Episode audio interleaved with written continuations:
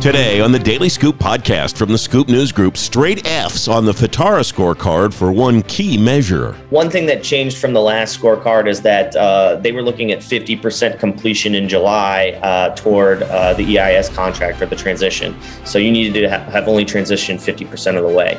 Now they've upped that, they've upped the bar on this uh, contract to 90% completion. The cyber problem your agency's renegades could cause you. You know, if package comes and, and ops hasn't seen it from the cyber side, let's say, because they do that too sometimes. You say, uh, does the enterprise guy know about this, or what do you want me to do with it? Because this doesn't look complete. And the solution to FISMA reform might not be one solution. It depends on the agency's culture. All of the agencies have their unique configuration requirements that are specific to the qualities that make them their agency. It's Thursday, January 19th, 2022. Welcome to the Daily Scoop podcast presented by Lookout. Every afternoon, you'll learn what's going on today in government. I'm the host of the Daily Scoop podcast, Francis Rose. Here's what's happening now. The grades are in for the newest edition of the FITARA scorecard. Those grades came out this morning at a hearing of the House Oversight Government Operations Subcommittee. Dave Nyczepir reporting about the hearing on fedscoop.com. Dave, welcome. Thanks for coming on as always. You saw this entire hearing. I didn't, but as I look at the scorecard, it appears to me overall to be good news. Seven agencies on the increase, 13 agencies holding steady, only four going down. Is that the way the members of the committee looked at this as they uh, reviewed it in the hearing? Welcome. Yes, they were they were very positive about agencies' progress, especially the seven agencies that approved their scores. Uh, but there is also a concern on the flip side that uh, I think about 50% of agencies and now are in the AB range here. And so there's a concern that uh, scores are sort of stagnating. And what do we do to push agencies to in- continue to improve performance on IT modernization and cybersecurity? And that's going to involve a rethinking of how uh, the scorecard methodology is done. I want to go into that in a little bit more detail, but the agency scores being stagnant is not necessarily bad as I look down the list, I mean, nobody's lower than a C minus anymore. We used to have D's and F's all the time. Um, the new scorecard includes all the historic grades, and there used to be tons of orange and red. There's none of that anymore. There's a few, little bit of yellow. Uh, the National Science Foundation, Dorothy Aronson should be very happy. They get an A plus this time around. Never done that well before. So, it, it, at least on what the legislation and the committee and the government accountability office have been measuring so far, agencies have really responded, I think it's fair to say. Exactly. Uh, I think throughout the hearing, we heard a lot of success stories from the, the different people providing testimony. DOE was talking about uh, some C- CDM technologies that they're preparing to implement to improve their score on that front. Uh, we heard from Guy Cavallo that uh, his agency is also implementing a number of initiatives and filling vacancies and in in the organization, adding a CTO in recent months. Uh, that's really bolstering their performance. So yes, this is nothing to to scoff at. This is this is great news on a lot of fronts, and a lot of agencies are seeing a lot of success because of the scorecard. Every single agency, everyone has an A in data center optimization. How did that happen? I mean, that I, that's a, I don't mean to say it like that because maybe it sounds the way that I just said it, like I think somebody gamed the scorecard or something. But that's that's a big deal, isn't it? Yeah, absolutely. Uh, in the six years that the scorecard has been around, uh, I, that's always been on the scorecard. It's been a big push by the committee. So to, to see straight A's is a huge deal. Uh, Gerry Connolly did couch it uh, saying that uh, they were looking at it with a bit of a jaundiced eye. They don't want agencies to let up. Uh, and I do think that on the next scorecard, we might see a change in how data center optimization is looked at. Uh, it might turn into a cloud adoption uh, a cloud adoption component uh, where we're now looking at all right uh, you're closing these data centers but are you moving to the cloud in response? Uh, and then uh, doe was also saying Ann Duncan was saying that uh, her agency is closing a number of data centers even though they achieved an a. So that they're expecting to close six more so work in progress is not going to let up but we still might see that component evolve on the next scorecard you mentioned congressman connolly one of the things that made that has made Gerry's hair catch fire over the years has been the reporting structures. And I note on this FITARA scorecard, we now have 16 CIOs reporting directly to the head or the deputy of an agency, three that don't. Um, and is that satisfying him? Is he getting a little more calm about that idea as as progress appears to continue on that front, Dave?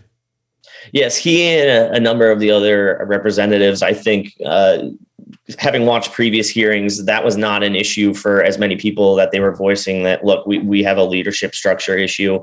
Uh, if anything, I think they were more concerned about uh, people further down the food chain. Now, now it's more of, all right, how do we turn an eye to workforce and, and improving our workforce mechanisms? All right. If there's anywhere on this scorecard that broadly is a flop, it's the transition off of the networks contract to the enterprise infrastructure solutions contract at GSA. There's a bunch of Fs here. There are very few agencies that are uh, ABCD range. There are only four of them that jump out at me as being A's. Uh, Treasury's an A, NASA and the National Science Foundation, and USAID. Everybody else is lower, and most people are still F's. What's the holdup there, Dave? Well, uh, one thing that changed from the last scorecard is that uh, they were looking at 50% completion in July uh, toward uh, the EIS contract or the transition. So you needed to ha- have only transitioned 50% of the way. Now they've upped that, they've upped the bar on this uh, contract to 90% completion, which is uh, the, the, deadline for that is fast approaching. That's March 31st of this year. So yes, we saw kind of a sweeping group of group of Fs on this this latest metric update. Uh, and uh, it is concerning. Uh, I heard from, uh, I believe it was Carol Harris with GAO uh, at, during the hearing. She was talking about how uh, the concern here is that if agencies don't catch up on this on this front, the consequences that GSA is going to have to offer some sort of bridge contract to agencies in lieu of EIS because they haven't made the transition yet. So this is definitely something on their radar. And GSA itself did not it scored an F, and they're the ones managing the entire transition. So uh, it's definitely concerning. And I think we'll probably see uh, a lot more pressure in coming months because agencies aren't up to snuff here yet. All right. You mentioned some of the people that were testifying at this hearing today. The first panel was Ann Duncan from Energy, Guy Cavallo from uh, OPM. You mentioned both of them, and Carol Harris from GAO. What struck me was the second panel. And we have uh, Dave Powner from MITRE, who's former GAO and, and probably knows the FITARA scorecard as well as anybody. He's going to be on the Daily Scoop podcast tomorrow. And we have invitations out to the other two guests, Suzette Kent, the former federal CIO, and Richard Spires, the former CIO at uh, Homeland Security and the Internal Revenue Service. Uh, I mean, that's like an all star lineup. What was the gist of that second panel, Dave? I think those uh, panelists were talking more about ways that we can improve the scorecard by by adding new components or evolving components. Uh, David Powner wanted to see an enhanced workforce component. Suzette Kent echoed that, but she also wants to see IT modernization looked at differently, uh, maybe looking more at how uh, agencies are improving rigid funding and procurement processes. She also wanted to see a, uh, a digital component where we look at how agencies are migrating to digital and mobile platforms that improve customer experience. That could tie into the customer experience executive order that the Biden administration issued uh, late last year. And, and then Richard Spires was also suggesting adding a, an IT planning category uh, and some more technical categories that might take some more time, but uh, also looking at things like TBM. Uh, so th- they're throwing a, a, bunch of things at, at the committee to look at as they they in the next couple months start to review the scorecard and update their methodology. Just final thought, it strikes me about Suzette's comments that is in keeping with what she talked about when she was federal CIO because she was always very careful at least when I talked to her to talk about IT transformation. She didn't use the term modernization and she looked at it differently than I think yeah. other people did at the time. Am I on the right track there with what she was talking about today? Yeah, uh, that very much echoes what she, what she had uh, done during her tenure and is pushing for, continuing to push for. Um, she she just really wants to see uh, data technologies being looked at, uh, how agencies are, are moving the ball forward on the modernization front. Obviously, that ties into some of the the projects that we're now seeing the TMF board fund uh, at agencies. So I do think we're going to see movement at agencies on that front. And I think the scorecard, uh, at least the people on the panels today, think that the scorecard needs to change to sort of reflect where agencies are headed in terms of IT modernization. Dave Nyczepir, great coverage as always. Thanks for coming on to talk about it with me. Thanks for having me. There's more on the new FITARA scorecard and lots more stories at fedscoop.com. It's not too early to plan for IT Mod Week coming February 28th through March 4th. More than 100 events will happen around DC. Lots of government and industry speakers. You can find a link to learn more in today's show notes at thedailyscooppodcast.com.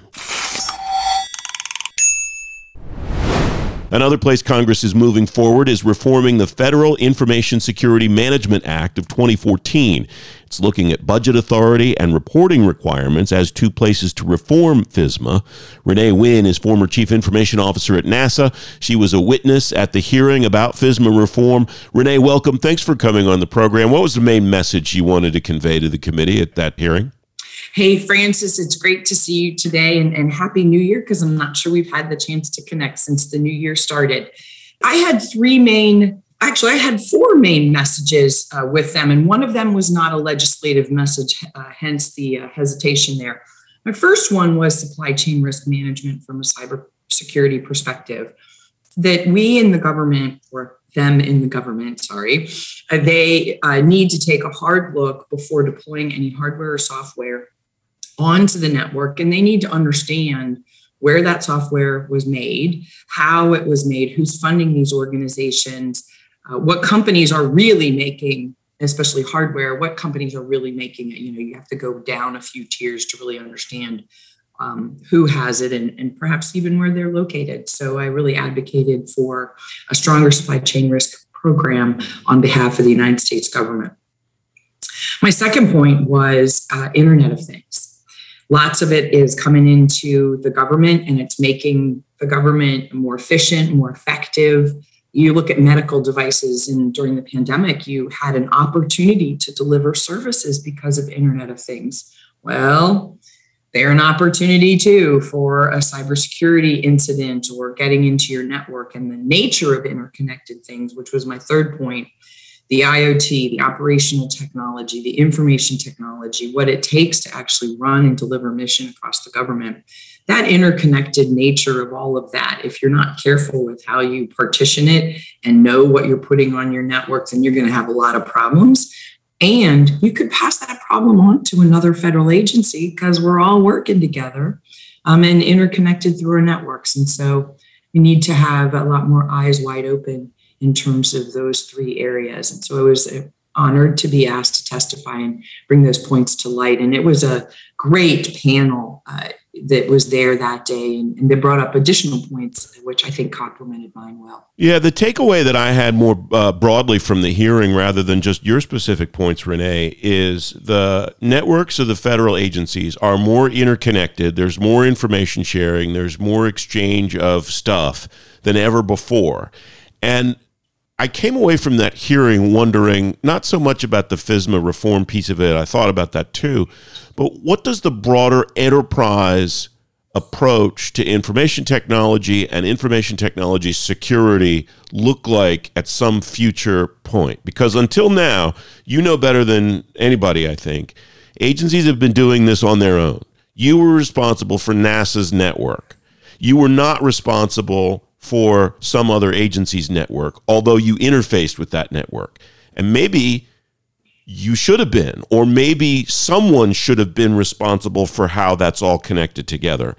And I wonder if maybe that's what the writers of this legislation are getting at, for example, by making the federal CISO responsible budgetarily for some of this. But what what's a good outcome, do you think, for the individual agencies regarding that enterprise view at some future point, Renee?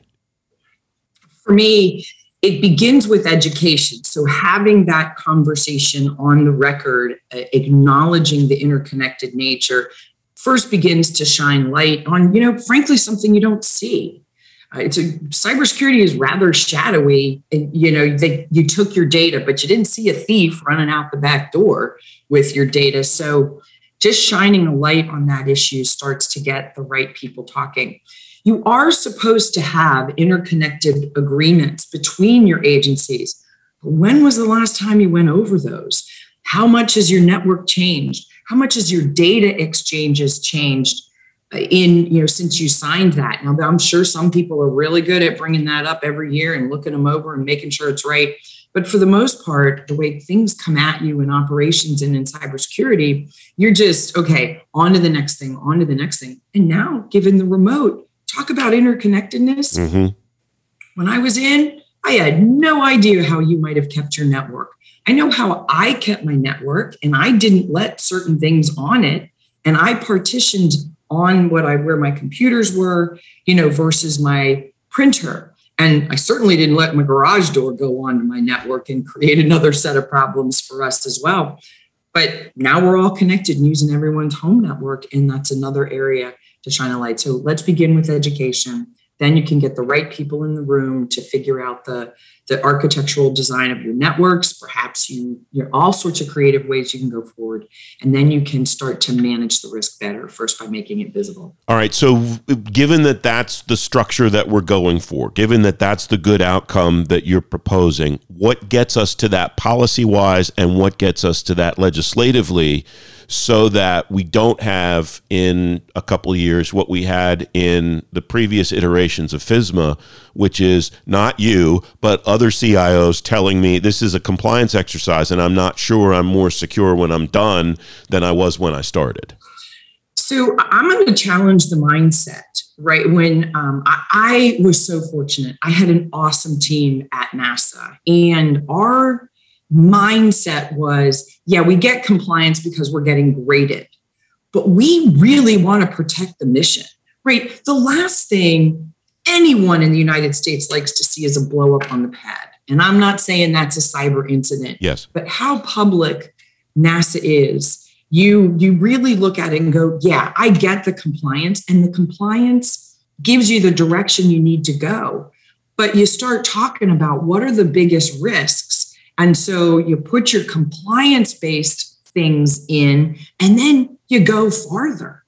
Gives you then do scenarios, or we uh, started working very closely with the missions to say, okay, how risky is this? And you know, had the conversation of is this really air gapped? So to me, the mindset is, yeah, I'm being told I have to do this stuff but let's make the most of what I have to do and identify the risks that I'm facing and work on those risks together with your business or your mission units.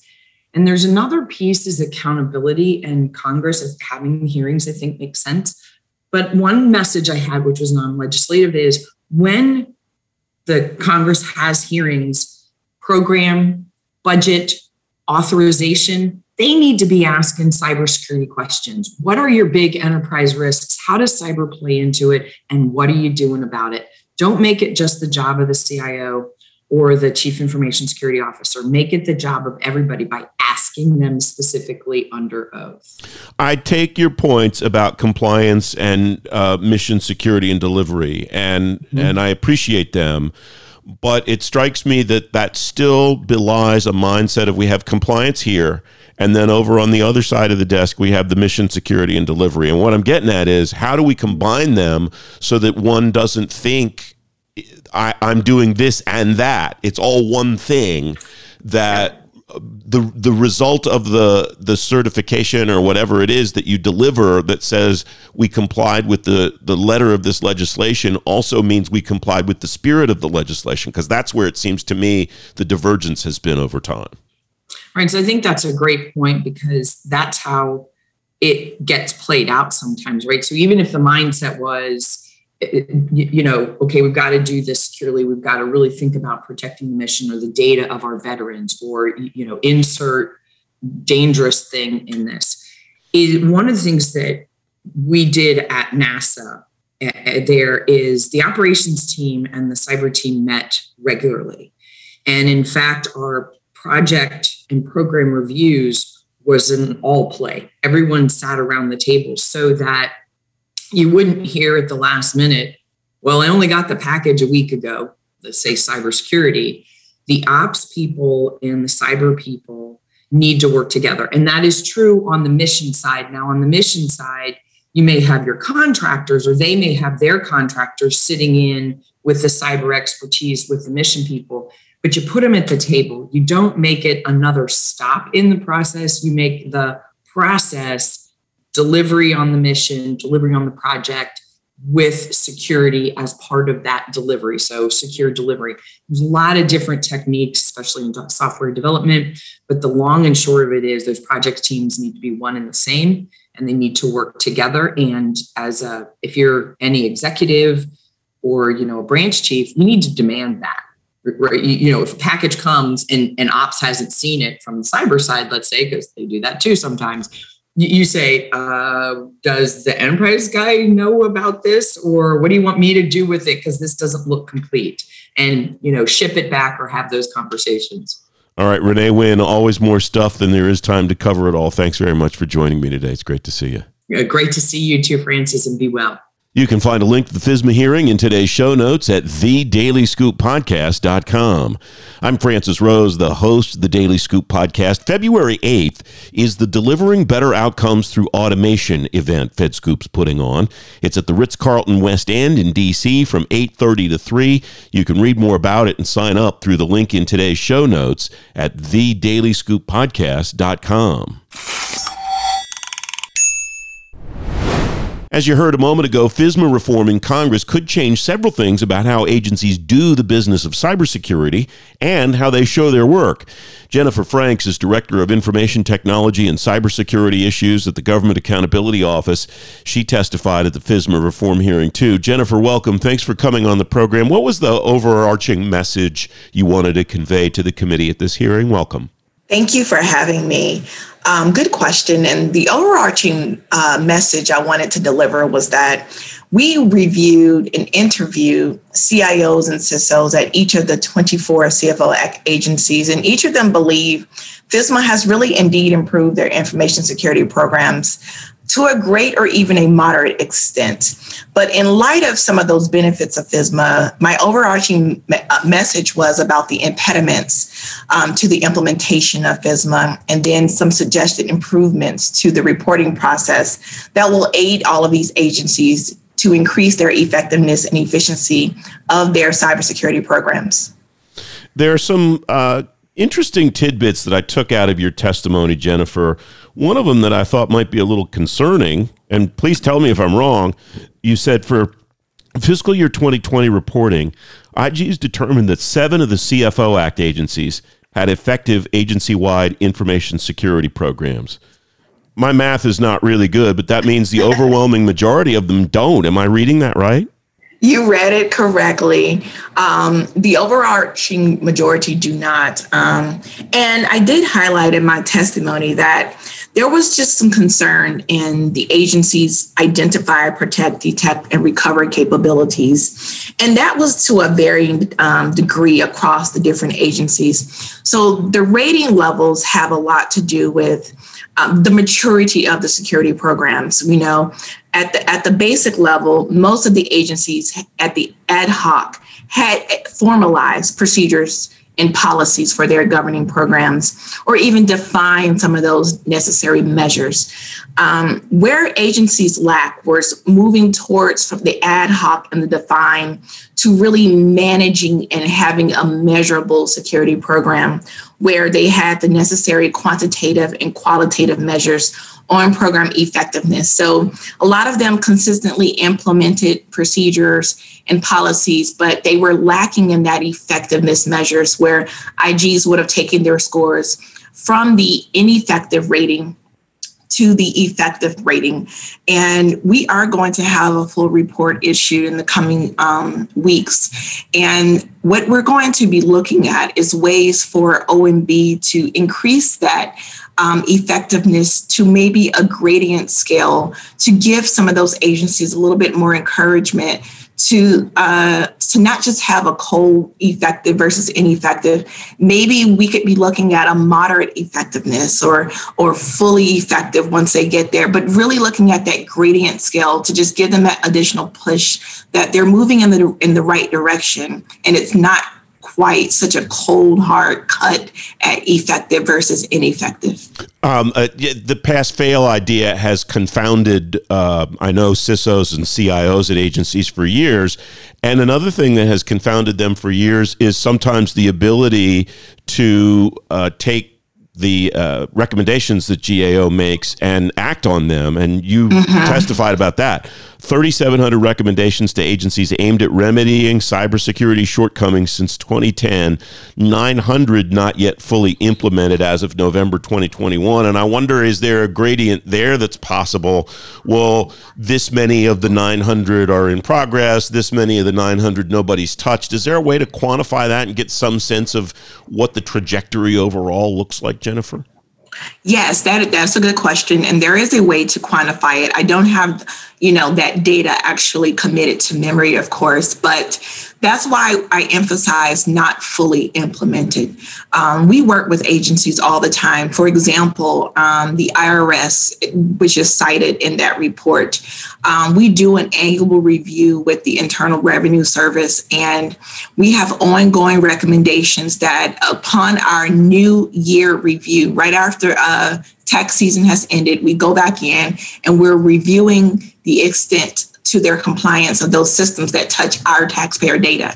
And they have ongoing reviews from previous years that we're reviewing um, for their uh, information security program compliance. We're looking at the network integrity, their access controls, their ability to encrypt data at rest and in transit. So all of those ongoing um, recommendations, they, they kind of roll over and we're staying fully implemented or not fully implemented rather, because in all instances, they are taking aggressive actions annually to start what they need to do to close them. But sometimes there is a lack of resources or necessary configurations that will fully um, allow them to close something. So, so it is an ongoing way to review that, and I'm I'm available at any time to really provide um, Congress with that data to show them what's fully implemented, partially addressed, and even just fully open, not addressed at all. At the beginning of this conversation, Jennifer, you talked about the interviews that you conducted to get the information that you testified about.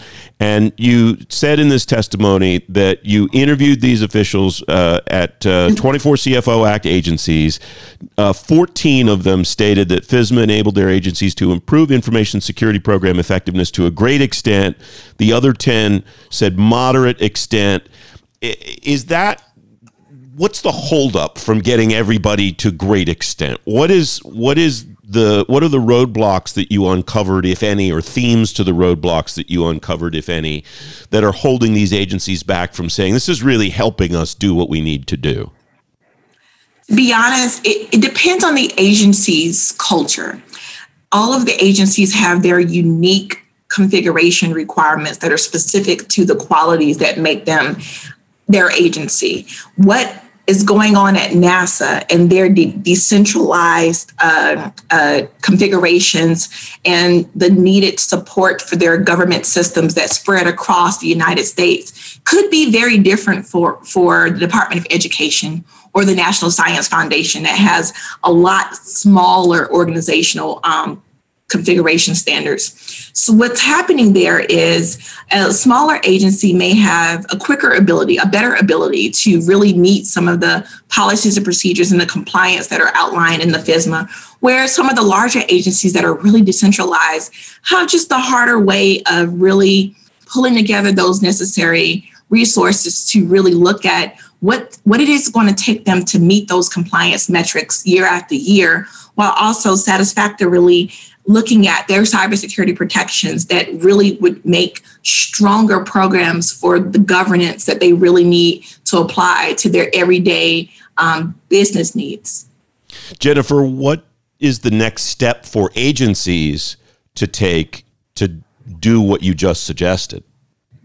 To be honest, a lot of what is going um, on with agencies strategizing how to respond to the executive order that came out May of, of 2021. So there are a lot of directives that are uh, allowing agencies to take the configurations, take the resources they already have, look at their network, and re-strategize, you know, how they are going to be able to detect and respond to cybersecurity incidents, how they're going to be able to uh, further provide stronger authentication services to their users to access their uh, systems remote or within the insides of their agency's boundaries. So, really, uh, just looking at what they already have in implementing stronger protections is, is where agencies have to start. The foundation of FISMA is always there.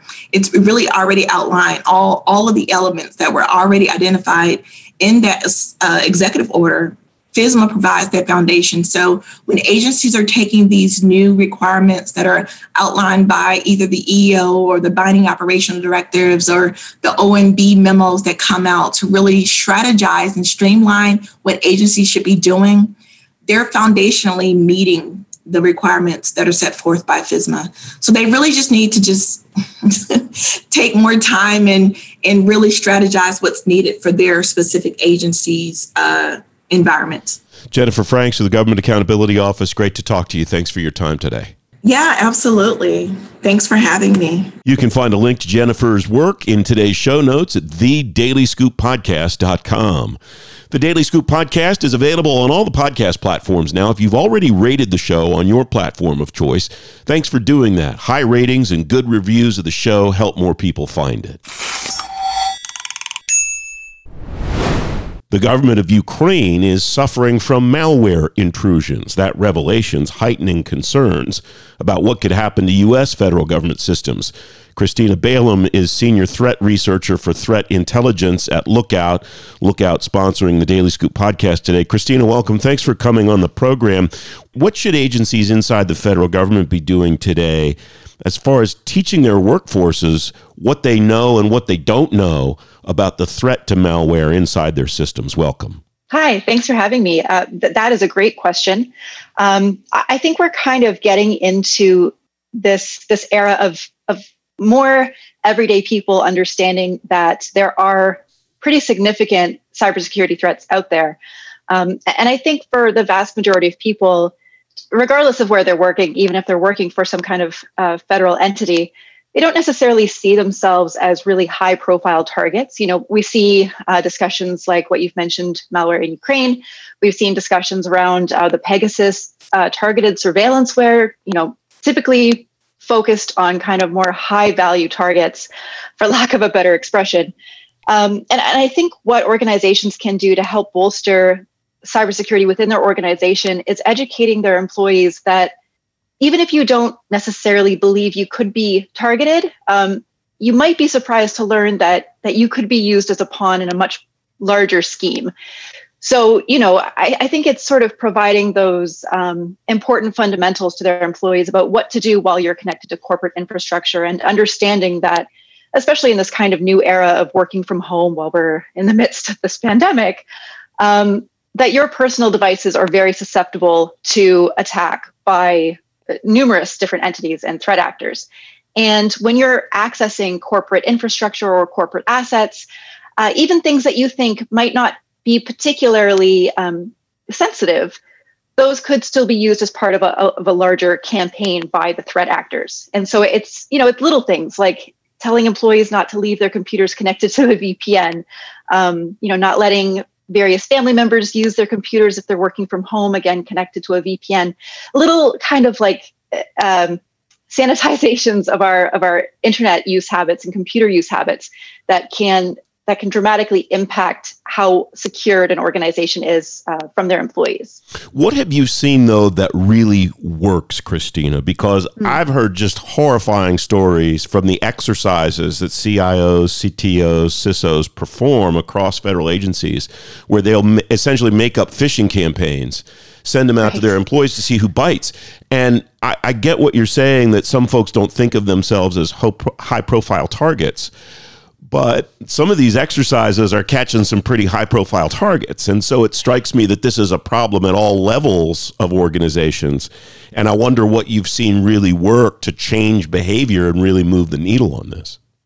Yeah, that's a really good point. Um, this is going to sound very cynical, but I, I think one of the easiest ways for organizations to really protect themselves is to assume that your employees are going to make mistakes Um, and and it, it sounds it sounds cynical because you, you know you want to believe that that people are going to try their best and i honestly believe that everybody does but some of these attacks are so targeted just like you're saying some of them can be very very sophisticated especially in cases where you're sort of um, testing your own security uh, establishments and sort of like sending out the pen tests or the uh, the phishing attacks against against your own employees um, you have to kind of understand people are going to make mistakes and so it's all about mitigation and um, access control. So making sure that you know even the very high profile um, employees of your organization you know are, are there ways that you can kind of limit what each individual has access to where they can only access the assets that are absolutely necessary for them to do their job especially if they're connecting to some kind of infrastructure or their assets from home?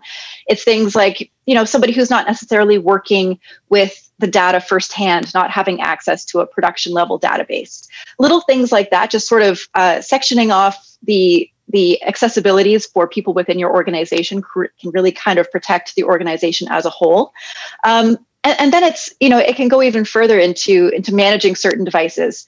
So, for example, if if you have a case where employees are using their own personal devices to access corporate infrastructure, corporate assets, it's doing things like um, you know having some kind of management policy where your employees understand that they're not uh, jailbreaking their phones, they're um, you're you're sort of checking to make sure that they're not ins- installing any kind of malicious uh, applications.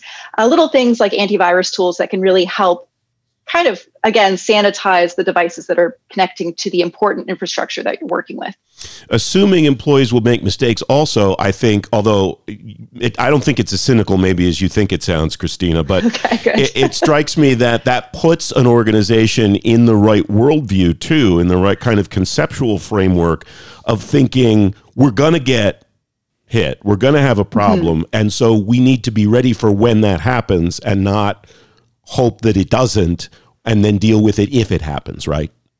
Yeah, absolutely. And, and, you know, I think that's one of the things that the pandemic has kind of shone a light on is that it, it's not just your Fortune 500 companies that are going to be targeted. Sometimes even smaller organizations or smaller entities that may not seem like high value targets um, are still valuable to attackers because they're kind of low hanging fruit. Um, you know, you, you might not target a big Fortune 500 company because you assume that they have a, a, pretty substantial security engineering team and they've got practices and policies in place. So if, if you're, you know, a less sophisticated attacker, going to a smaller organization where you you kind of suspect they may not have the same protocols can be very rewarding. Um, and, and I think that's what a lot of people are starting to recognize in, in light of what's been happening as you know things have kind of shifted over the course of these last interesting two years. That certainly is what the Defense Department has experienced. Uh, attacks continue against the department, attacks continue against the big prime contractors, but the threat has seeped down into the defense industrial base, and the smaller companies are getting hit as well. Uh, that's prompting the CMMC uh, regulations inside the Pentagon. What should companies, though, be telling their rank and file employees? What's the messaging that should be getting out to the individual employees right now, Kristina? I think a, a big message here is is that it kind of plays into what we've been talking about this whole time, but recognizing that everything that you're using um, when it's connected to the internet could be susceptible to attack. And, and again, that's it's a very scary notion to kind of you know unleash on everybody, but it is it is true.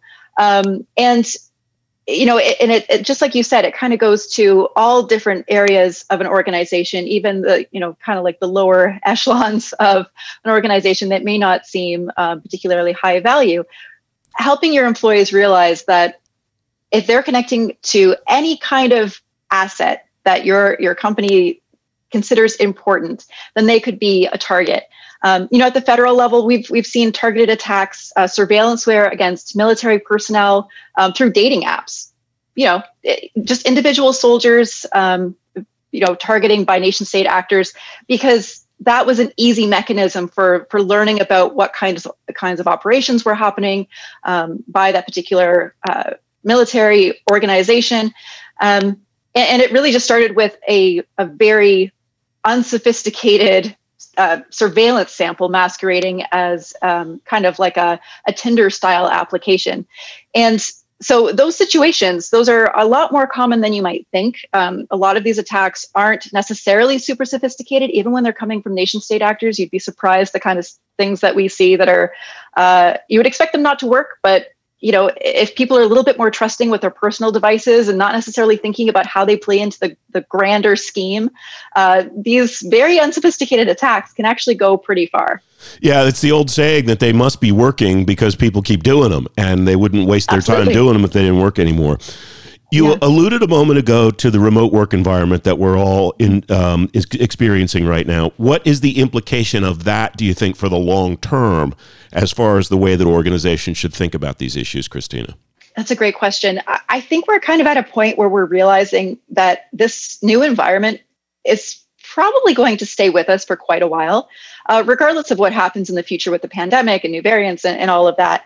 Um, I I think a lot of employees have gotten quite used to this new lifestyle. And, you know, some people do want to go back to the office, but most are saying they prefer a hybrid environment. So a lot of organizations that maybe didn't expect to have to kind of manage this remote work environment past a certain deadline are probably going to have to stretch that deadline and come up with more permanent solutions to the security that they have in place when they have so many employees accessing all of their infrastructure and their assets. Kristina, a lot to chew on. Great insight. Thank you very much for joining me today. It was a pleasure. It's so nice to meet you and, and thank you for having me. The Daily Scoop podcast is a production of the Scoop News Group in Washington, D.C. James Mahoney helps me put the show together, and the entire Scoop News Group team contributes.